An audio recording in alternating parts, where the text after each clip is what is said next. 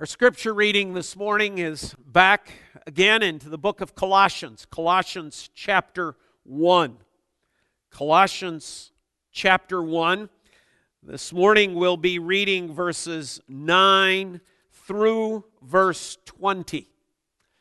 Colossians 1, verses 9 through 20. Hear the breathed out word of God to us this morning.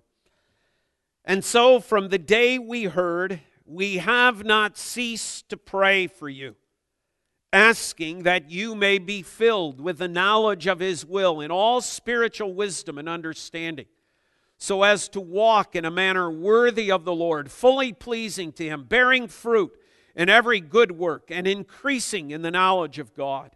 May you be strengthened with all power according to His glorious might for all endurance and patience with joy, giving thanks to the Father who has qualified you to share in the inheritance of the saints in light.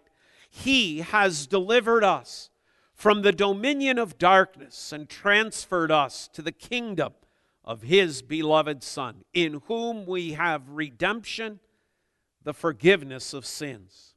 He is the image of the invisible God, the firstborn of all creation. For by him all things were created in heaven and on earth, visible and invisible, whether thrones or dominions or rulers or authorities. All things were created through him and for him, and he is before all things, and in him all things hold together. And he is the head of the body, the church.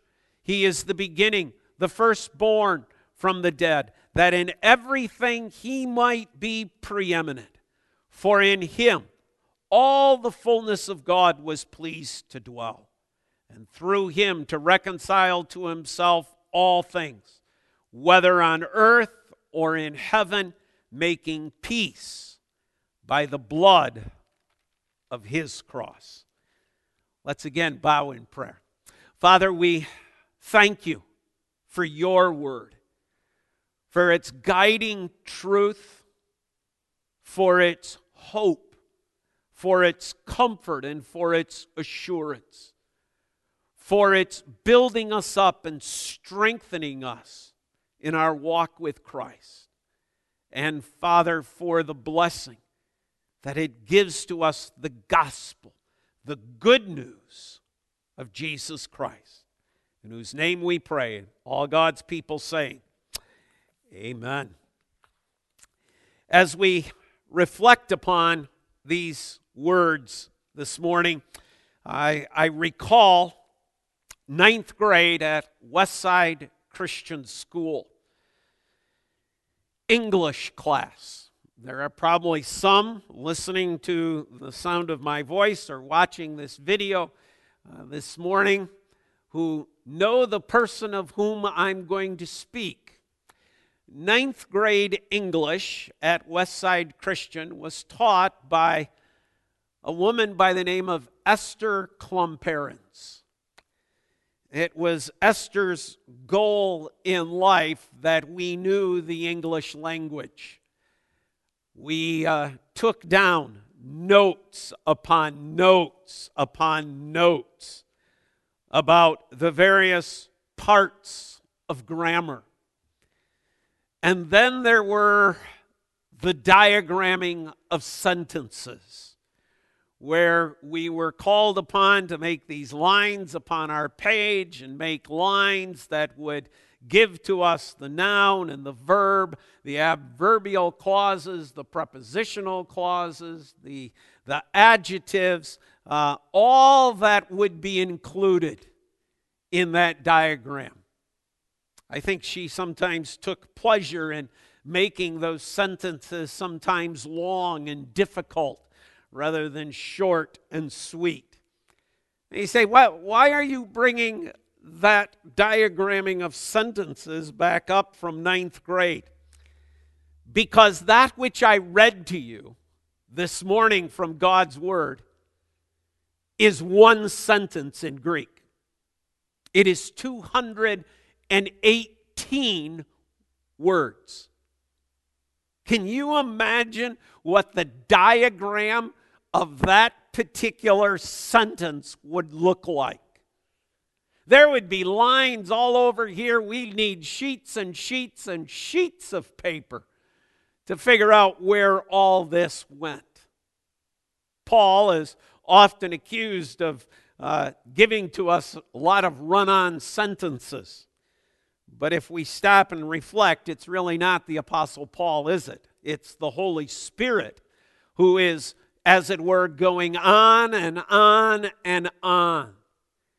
And in this particular passage, how beautiful to go on and on and on about the truths that we find in those verses that are before us this morning. Today, we want to only take half of those, uh, of that sentence. The first uh, hundred and, I think it's 806 words in the Greek that we'll be looking at. First of all, we'll note that this is a prayer for sanctification. Secondly, that it's a prayer to be thankful. And then, thirdly, looking at the last several verses that I read, it is a prayer of praise. First of all, then, it's a, a prayer of sanctification. One way to speak about that is this is Paul's prayer for the, the church at Colossae to grow spiritually. In essence, that's what sanctification is. It's the work of the Holy Spirit whereby He causes us to grow spiritually. And that's what Paul is praying for. That's what he is asking for. And so, from the day we heard, we have not ceased to pray for you. Praying what?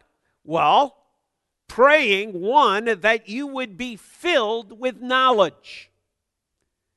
Now, this is not a knowledge of information. This is not that Paul is praying. I, I pray that the, the, the church at Colossae would gain more and more facts about God and about Christ.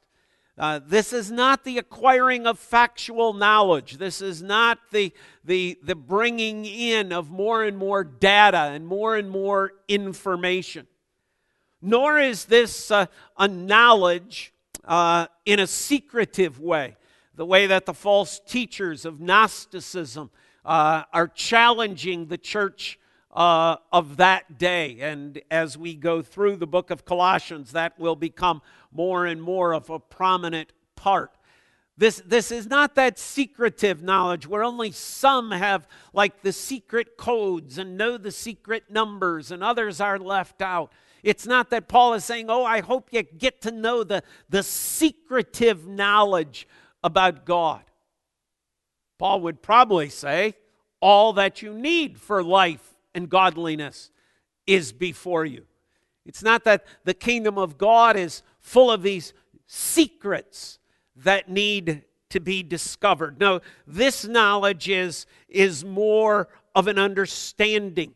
It, it's the wisdom aspect. It's knowing not only how to apply it, but it is having the experiential knowledge. Paul's prayer is basically that the church at Colossae would become more and more and more aware of God.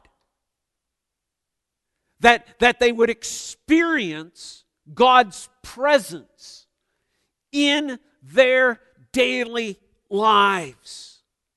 An understanding of God's grace, an understanding of God's love for us in Christ, so that it transforms, so that it changes their lives. This is Paul's prayer. That's what sanctification is.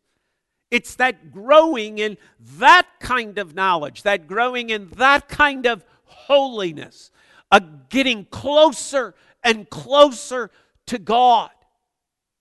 Not because of more information, but because we experience God more and more in our lives. We come to know the faithfulness of God. We come to know the love of God. We come to know the grace of God because we experience it in our lives. But this prayer of Paul, see, now has two parts. Think of how you diagram this, right? To cease to pray for you, asking that you may be filled with the knowledge of his will and all spiritual wisdom and understanding, so as to walk in a manner worthy of the Lord. This walking worthily is our high calling in Christ. This is what we are called to to live as believers in this world. So, Paul's prayer is that we grow in this knowledge, in this understanding of what God has done, because as we grow in that understanding, we will live more and more and more to His praise, more and more to His glory. We will live more and more holy lives. Our daily lives, our daily walk, our daily steps, our daily decisions, our daily actions, our daily words will be lived in a way that says, Yes, Lord, I know you have redeemed me. I know you have saved me. And I desire to live in a way that honors you for that which you have done for me. Now, Paul gives us then four ways as to how that is done. How do we live, verse 10, this worthy life? So follow with me in verse 10 so as to walk in a manner worthy of the Lord, fully pleasing to Him. We want to live life every day so that at the end of the day, God is pleased with the way that we lived. That God is pleased with the way we use the day. I think most of us would, would admit, at least we should admit, that we don't always do that. That oftentimes we don't live life thinking of how to please God. We often live life thinking of how to please ourselves. The struggle of that old man of sin that is within us, even though there is the, the new man of Christ that is warring against that. So we acknowledge it.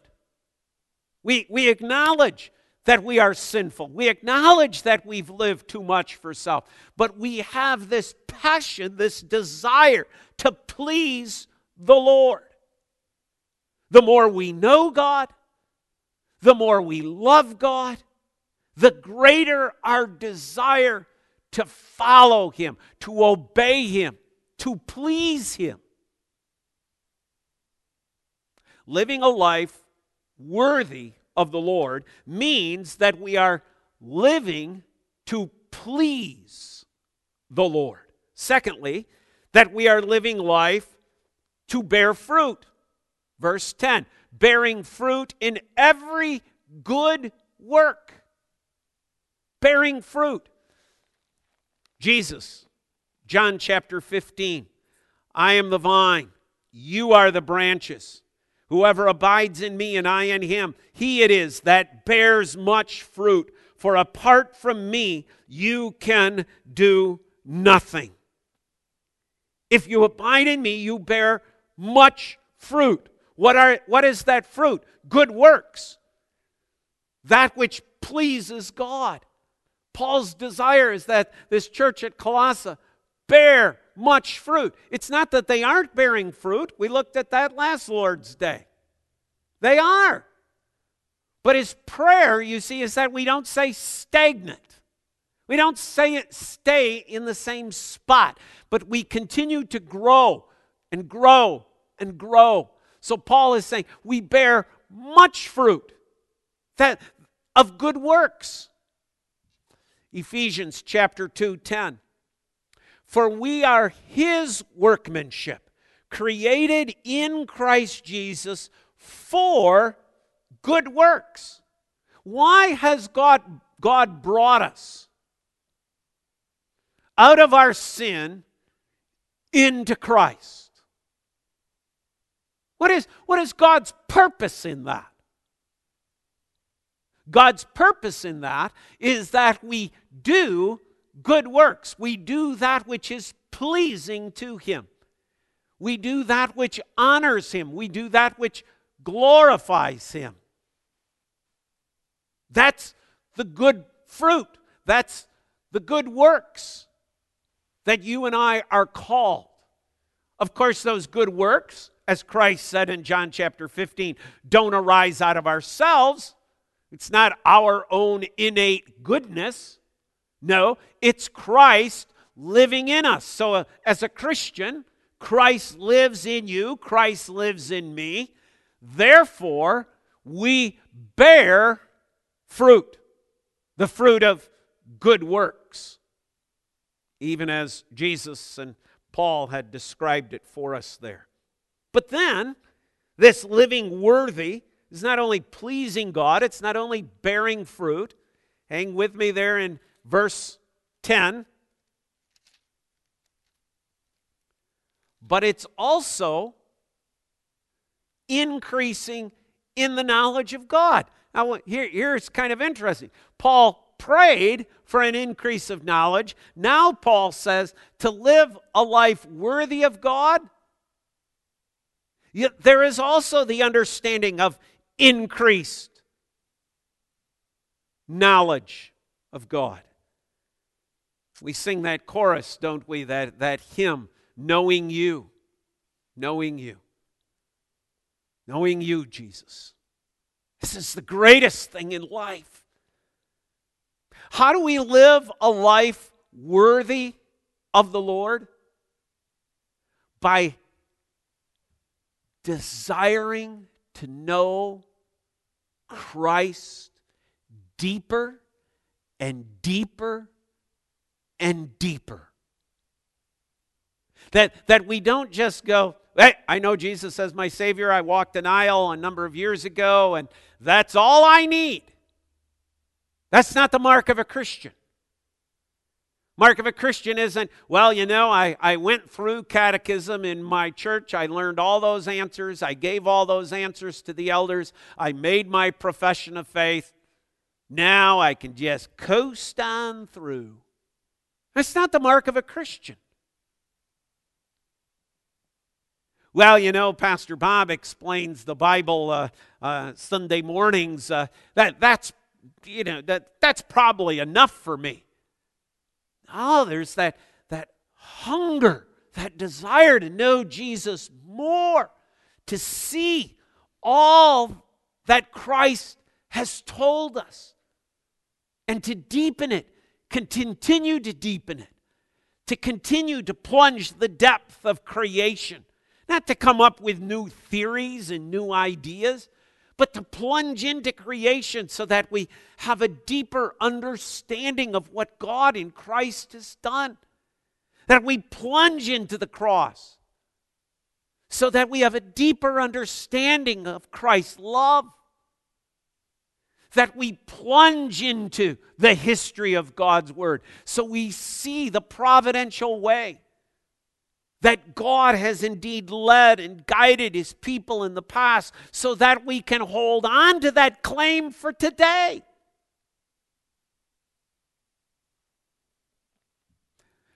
Verse 10 so as to walk in a manner worthy of the Lord, fully pleasing to him, bearing fruit in every good work, and increasing in the knowledge of God, and may you be strengthened with all power according to his glorious might, strengthened in all power. Philippians 4:13 Paul Paul will write, I can do all things through Christ who strengthens me. This is what Paul is praying for this church at Colossae that they might be strengthened in Christ.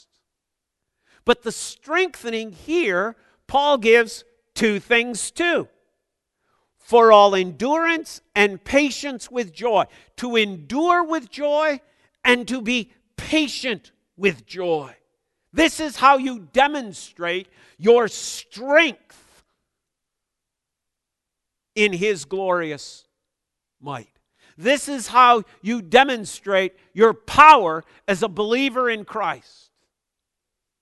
This is our witness to the world at this particular time, in this particular circumstance. What? That we endure with joy, that we are patient with joy that we sound like Nehemiah of old these words from Nehemiah 8:10 the joy of the Lord is my strength this virus while robbing us of some things cannot does not will not rob us of our joy in Christ. And Paul's prayer, not only for the, church at Colossae, the prayer for us today then is this Lord, make us strong, strengthen us, Lord, so that we live a life worthy of you. Strengthen us with the power, the power to endure with joy, the power to be patient with joy. This is not the, a power that says in the face of this virus, well, you know, we're Christ's people and, you know, we can do anything we want because Christ won't let this virus infect us. That's not the strength that Paul is talking of here. The strength is that in spite of the suffering, in spite of the difficulty, in spite of the problems, that we have the joy of the Lord, enduring and being patient. But this is also a prayer to be thankful. Right? Our second major point for those of you following the outline a prayer of thanksgiving. Verse 12 giving thanks to the Father.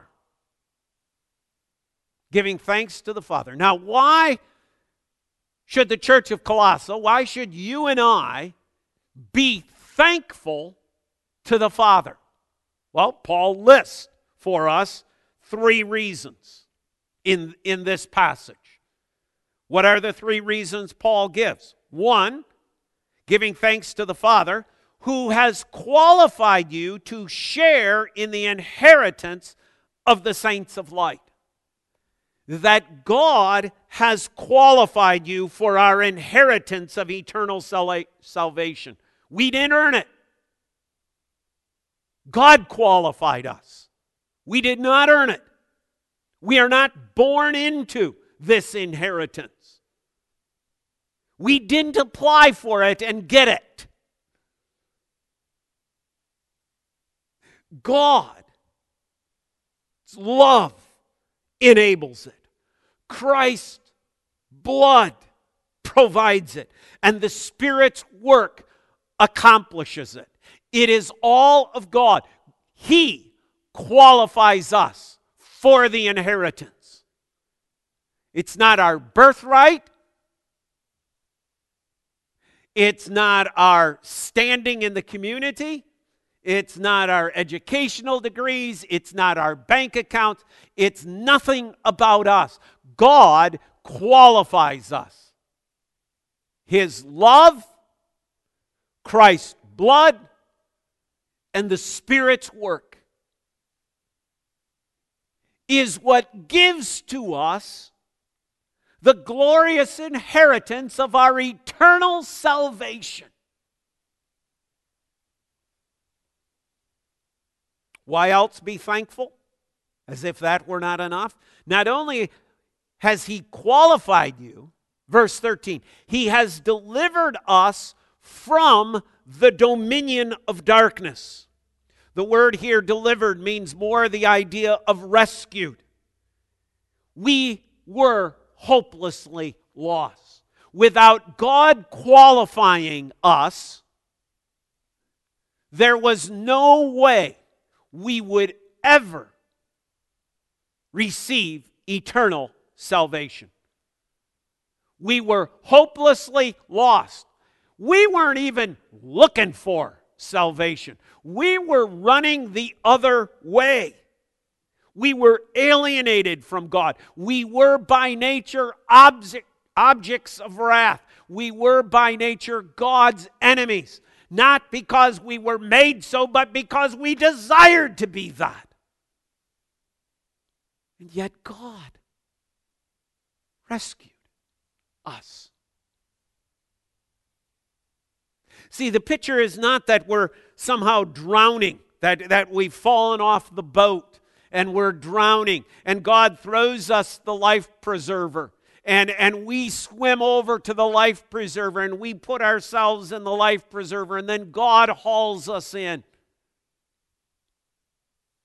Now, what happens? The life preserver gets thrown to us. You know what we do? We swim away from it.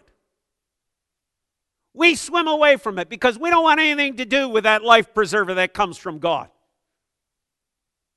We go the other way. You know what God does? God doesn't take the life preserver and throw it in. You know what God does? Because He knows we'd run away. He knows we by nature would never accept the offer of salvation. You know what God does? He doesn't throw us a life preserver, He jumps in the water and swims to us and takes us to safety. He delivered us. God's grace, God's mercy, God's compassion, God's goodness. He jumps into this world in the person of His Son and rescues us.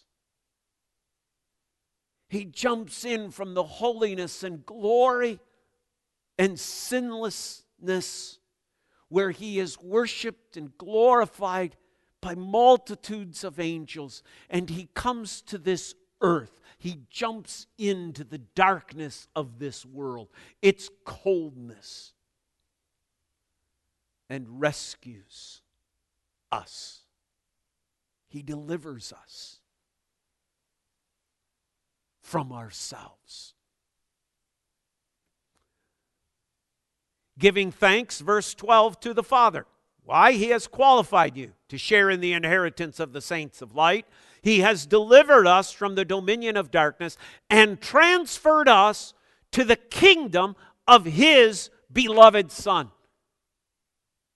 We've been transferred. Now, for the people at Colossae, that had a special meaning. Because you see,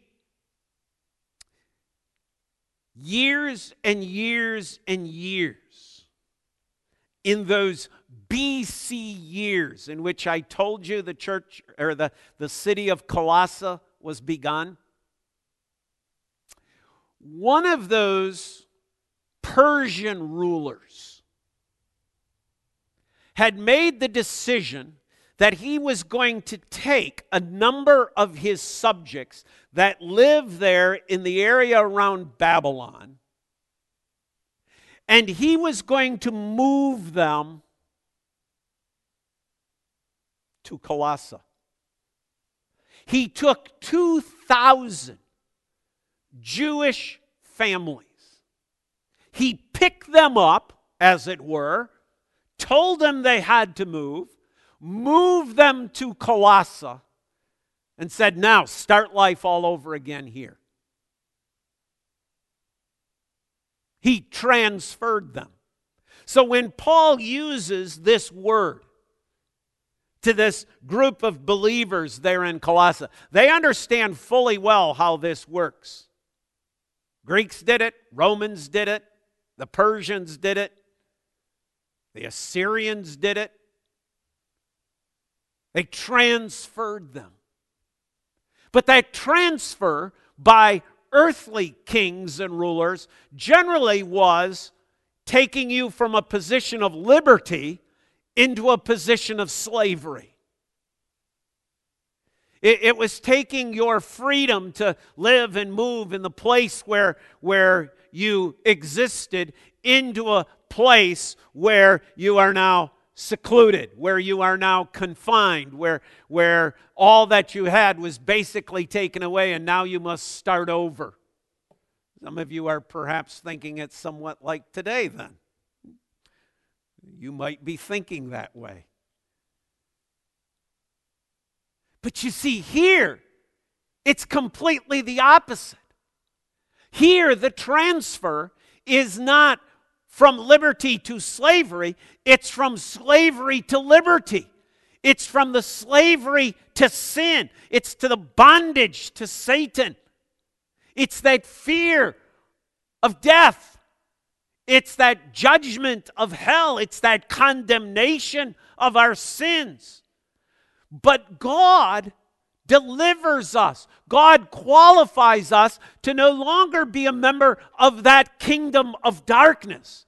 But God, in His grace, transfers us into the kingdom of His Son, into the kingdom of liberty, in the kingdom of freedom, in the kingdom where there is redemption and where there is forgiveness. Verse 14 in whom we have redemption and the forgiveness of sins. It is freedom in Christ.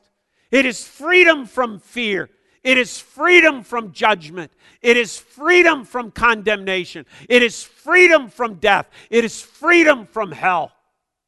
God transfers you and I into the kingdom of His Son.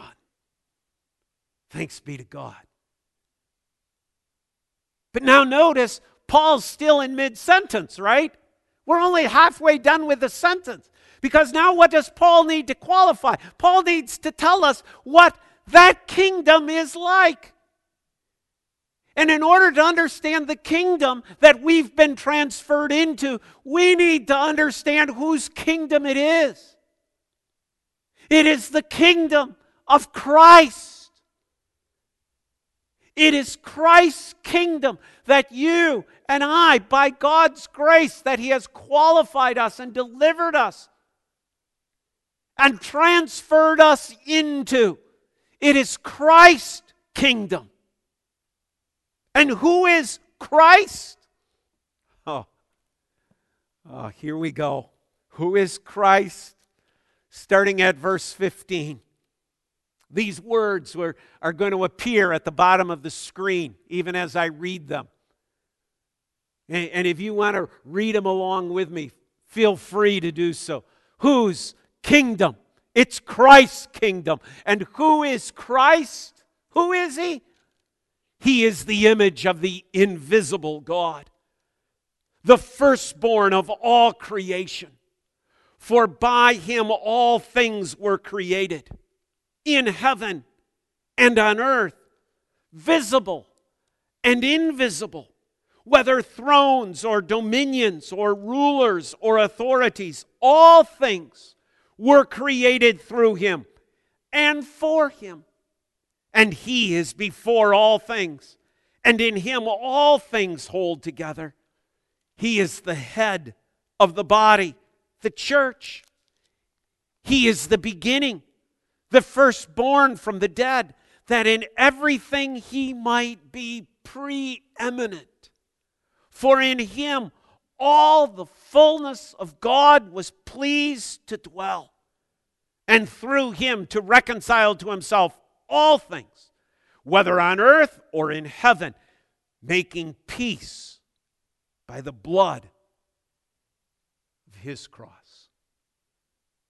This, my friend, is how we live the resurrection as members, as citizens of the glorious kingdom of Christ.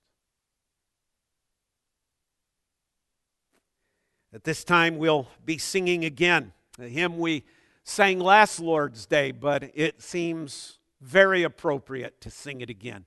All hail the power of Jesus' name.